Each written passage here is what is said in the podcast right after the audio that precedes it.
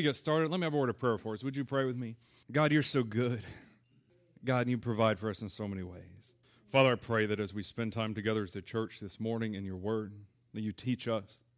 Father, that we earnestly desire that, that greater gift, as Jamie said in our communion meditation, and that gift is love. And God, may that then manifest itself in our lives and into the lives of others. God, teach us this morning from your word as we're gathered together as your people. In Jesus' name, amen. Something from God. Again, a worshiping church, not something from God. We don't come together as a church to worship to get something out of it. Or perhaps we shouldn't come together to worship as the church with the main intent of getting something out of it. or desire as God's people, holy and dearly loved, is God. Nothing more, hopefully, nothing less. What we will talk about today is worship. A lot of times when we talk about church and coming together as a church, we say, well, we have worship at 11, and we do. We come together and we sing, and if you even look in your, in your bulletin, as it kind of gives you a postmark for the things that we're going to do, we've got worship through song and worship in prayer and worship in remembrance and worship in the word and worship in giving, because there's different elements and aspects to worship. It's not just the songs that we sing, but really it's the way that we live our lives. Now, there is something absolutely that's inherently special about what we do when we come together as the church on the first day of the week, as the church always has, and as the church always will, because corporate worship together, giving God the honor and the attention and the glory that He's due, is a vital part of what we do as the church. And what happens, you'll find this to be true, when we put God in His proper place, everything else starts to line up in your life when you find, when you put God in the proper place, your other priorities will start to line up. God will help you to see what is most important and what is least important and what's not important at all. That doesn't mean it's going to be easy, it doesn't mean it's going to fit together perfectly, but as we desire God, and we seek after Him. And hopefully, what I want is nothing more than being obedient to God and what He is calling me to do as a Christian, how He's calling me to influence my family for Jesus, and how, what He's calling us to do together corporately as the church. That I'm following after Him and I want to be obedient. Revelation chapter 5, the very last book in the Bible. It's the revelation of Jesus to the Apostle John as he's exiled on the island of Patmos towards the end of his life, as he's a, a man long in the tooth not revelations. If you add an S, I'll correct you because it's the revelation of Jesus. That's a preacher pet peeve. We can't, you know, we all have those things. The revelation of Jesus to John. We're going to read the easy part today because I get to choose what we read.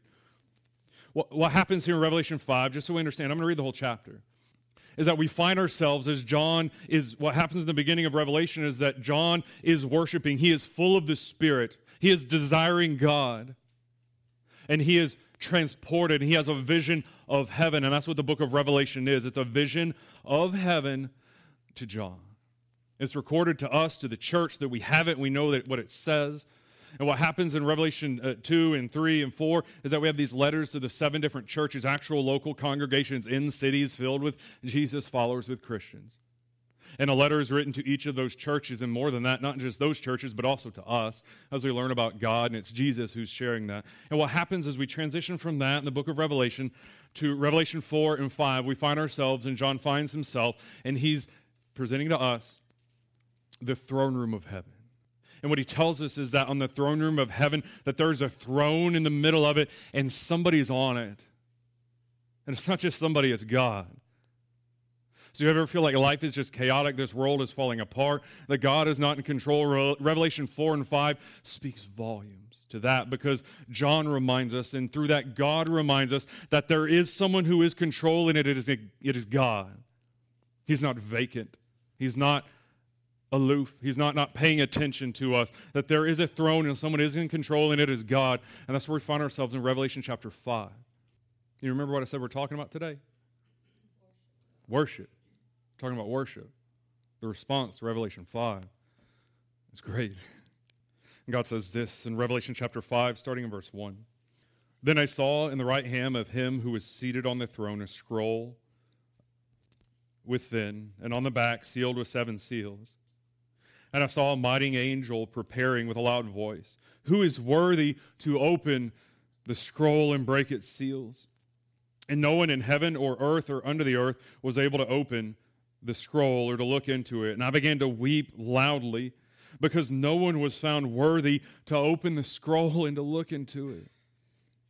And one of the elders said to me, Weep no more. Behold, the lion of the tribe of Judah, the root of David, has conquered, so that he can open the scroll and its seven seals. Between the throne and the four living creatures and among the elders, I saw a lamb standing as though it had been slain with seven horns and with seven eyes, which are the seven spirits of God sent out into all the earth. And he went and he took the scroll from the right hand of him who was seated on the throne. And when he had taken the scroll, the four living creatures and the 24 elders fell down before the Lamb, each holding a harp and golden bowls full of incense, which are the prayers of the saints.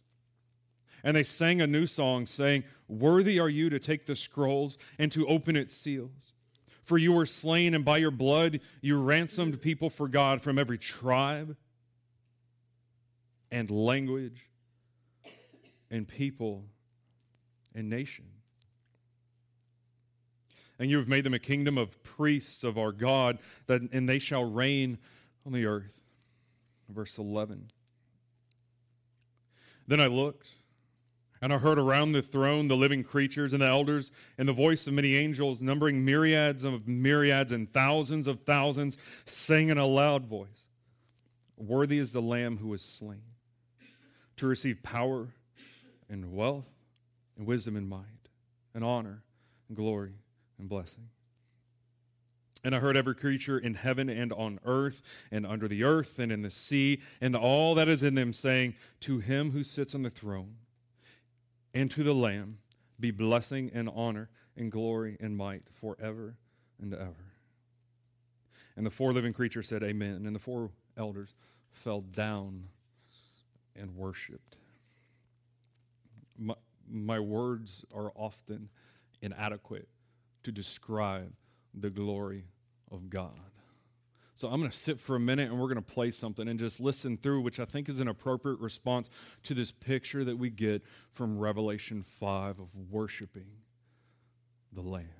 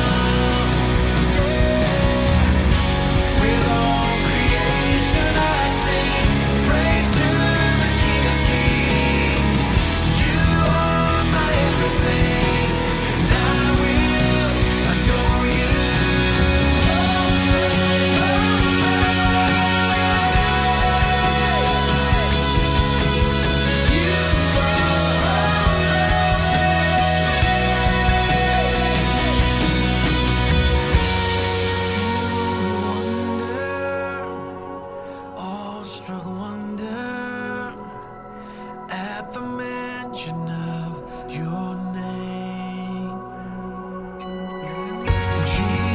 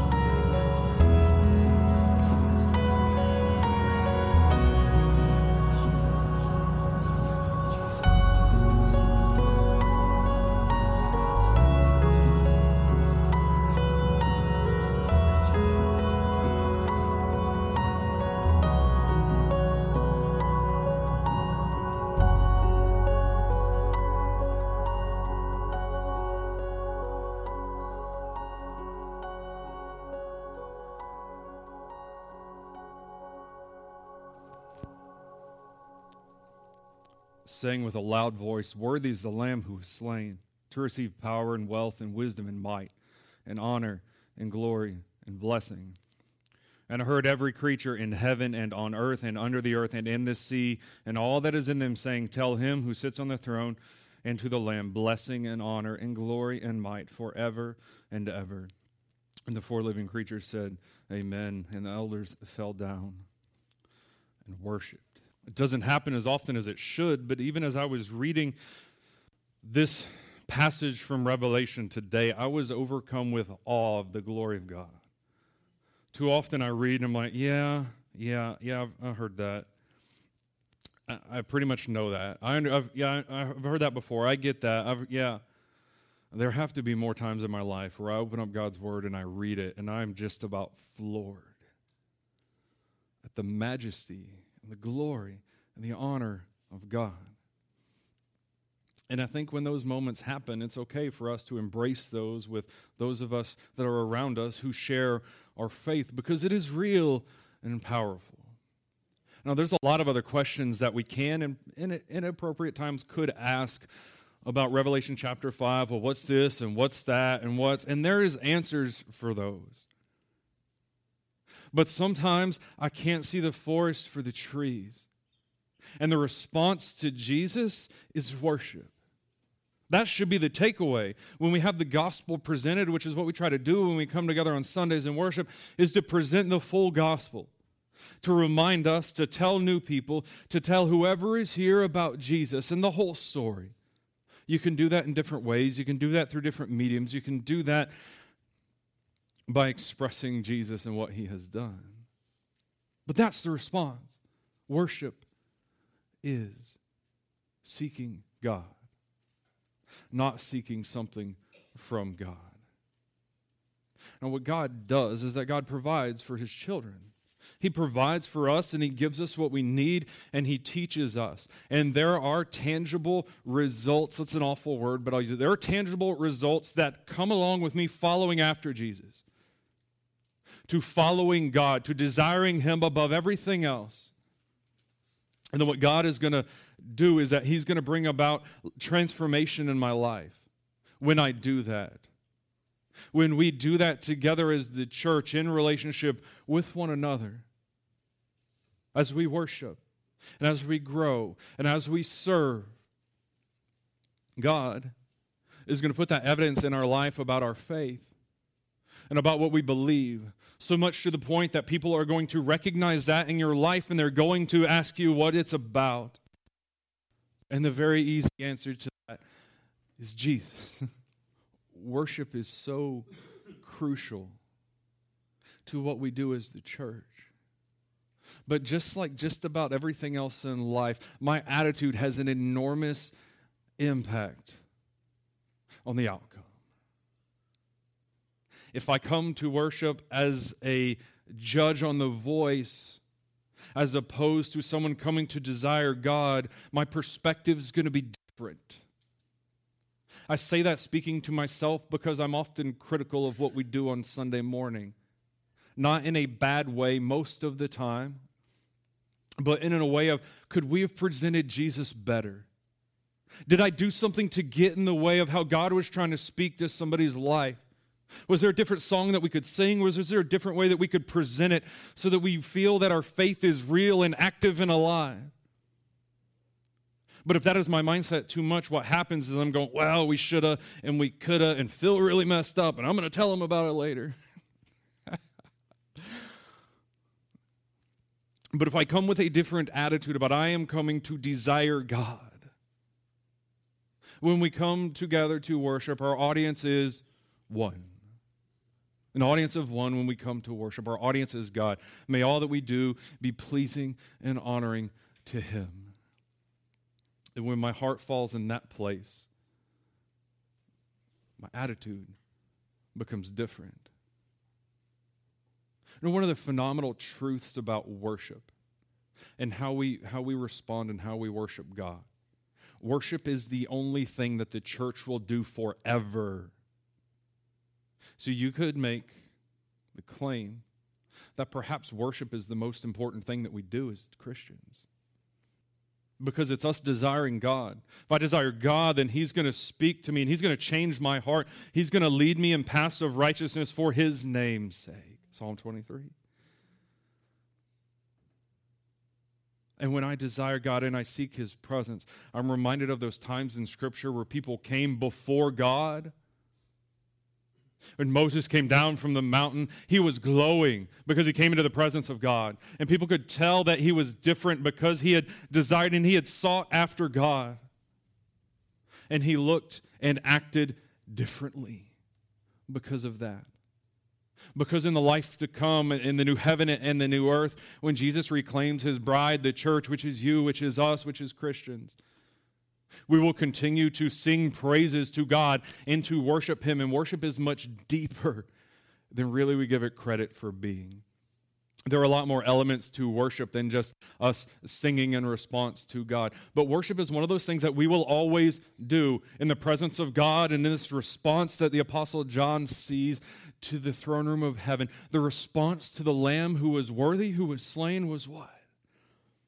Worship falling down before God and crying out to Him. So not only we should, there's nothing wrong with enjoying worship because we should. God moves and God teaches us. And God molds our character by the ways and the things that we include when we worship. And worship is going to you in the life to come. It's eternal. So you better enjoy it. We're going to keep doing it because God is worthy. The scriptures even go far, so far as to say is that if we're unwilling to cry out to God and to give Him the praise that He'll do, He'll cause creation to do it on our behalf. But we're never going to stop. And God's never going to have to do that because Jesus came and He established a church, and you and I are a part of it today. And Jesus made a promise. He said, This is the church, and He founded it upon His apostles and the teaching that He gave Him and the truth of His message in His life. And He said, The enemy will not prevail against it. So that reminds me, regardless of what happens in life or in our country or in my lifetime, is that the church wins. The church is victorious. People will always be praising God, even more so when the devil is finally put in his place. When the people of God are no longer tempted or torn apart or messed with. The response to God who loves you and cares for you is worship verses 11 and 12, uh, 21 and 22. Romans chapter 1, verse 11, Paul expressing his longing to see the believers that live in the city of Rome, the church there. He says, For I long to see you that I may, that I may impart some spiritual gift to strengthen you. That is, we, we may be mutually encouraged by each other's faith, both yours and mine. He says that we may be mutually encouraged by one another's faith, both yours and mine. That reminder to me is how the Bible talks about how we as Christians sharpen one another. We help one another. And I can't help to think, but Paul is longing not just to spend times with and have meals and to spend as much time with the church and the Christians in Rome as he can, but I can't help but think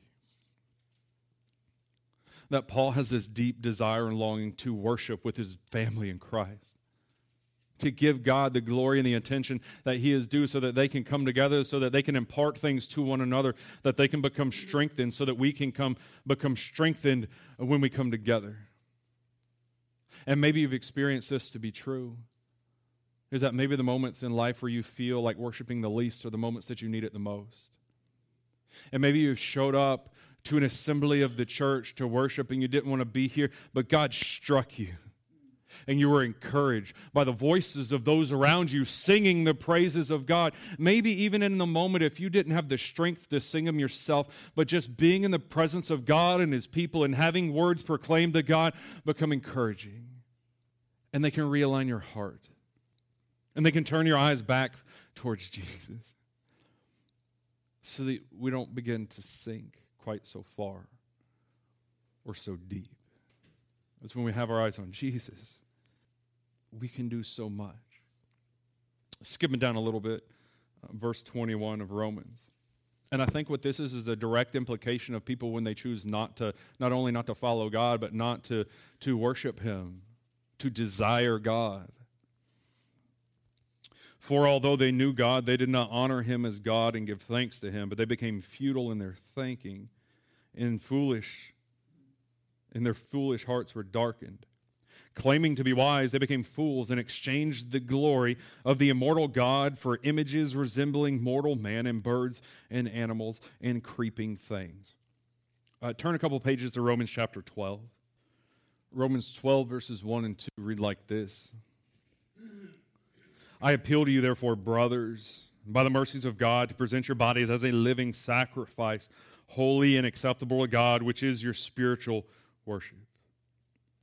Do not be conformed to the world, but be transformed by the renewal of your mind, that by testing you may discern what is the will of God, what is the good and acceptable and perfect will of God.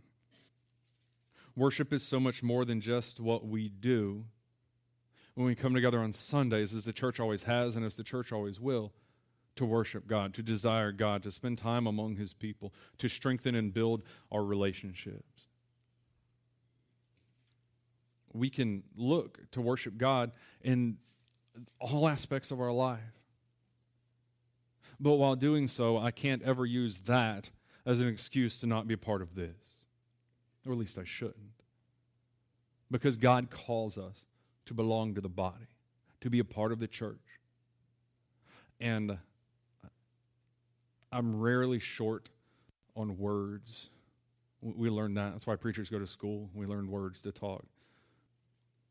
Three words. To summarize what we talked about this week and then in the two weeks to come. Today is worship, grow, and serve. It's a picture of the next two weeks and what we will talk about. As a church, we want to make disciples who make disciples. A disciple, someone who loves God and others, bears fruit, and equips others for service. We attach that to these words. They're not printed in the bulletin by accident or on the sign out front. We are to worship God. We're to grow in His Word. We're to serve others. Worship. Grow. Serve.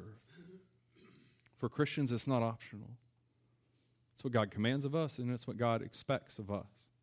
So, as you think about worship, I think there's some things that you can do during the week. What I think is important for us is that we make worship a priority.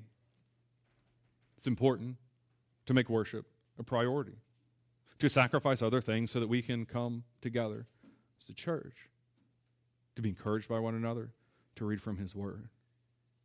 So pray that we and that us, we make worship a priority. I think another helpful thing that we can do in thinking about worship is that pray for our Sunday morning worship services during the week. Pray for them. Pray that we, we come. Pray that God is exalted and glorified because of our time together.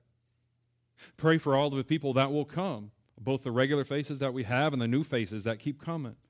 Pray for those people during the week. Whenever you think about it, pray for our Sunday gatherings. That God may be illuminated, that we may then decrease so that He can increase. More of Him and less of me. And pray even as you're coming to church, which, if you come to church more than once, you learn that can be the hardest, like, two hours of the week get your family ready, get out of the house and come, and all these things happen. And it's anything but stress free a lot of the times. But pray as we come together for our time together. Pray that our attitudes, pray that your attitude is in the right place. Because prayer is powerful and prayer brings about change. God wants to hear from us as his people. So as we focus on worship and how important that is, not this to the exclusion of everything else, and not everything else that we're called to as Christians to the exclusion of our time together on Sundays. Pray. It's a priority. Pray that your attitude's in the right place. Pray for all the people who are coming. Pray for all the people who God wants to come, but they're not here yet because I don't pay enough attention to God to invite all the people that He wants me to. And then pray that we're ready when they come, that we can help them to grow. And we're talking about growth service in the next couple weeks. Let's pray. God, you are so great and so good. God, as we worship you, I pray that our hearts are softened. I ask, God, that you teach us and you instruct us. God, I pray that never the words on a page that we read from the Bible do we take them for granted. God, I pray more often than not that we're struck with awe of the wonder and grace of your majesty. God, we love you. We're so grateful for our time to worship. God, may that mold us into the people you're creating us to be for our families, for our friends, God, for our work, for all the people that we will influence. May people look at us and see Jesus. God, thank you for teaching us, for being there whenever we need you. In Jesus' name, amen.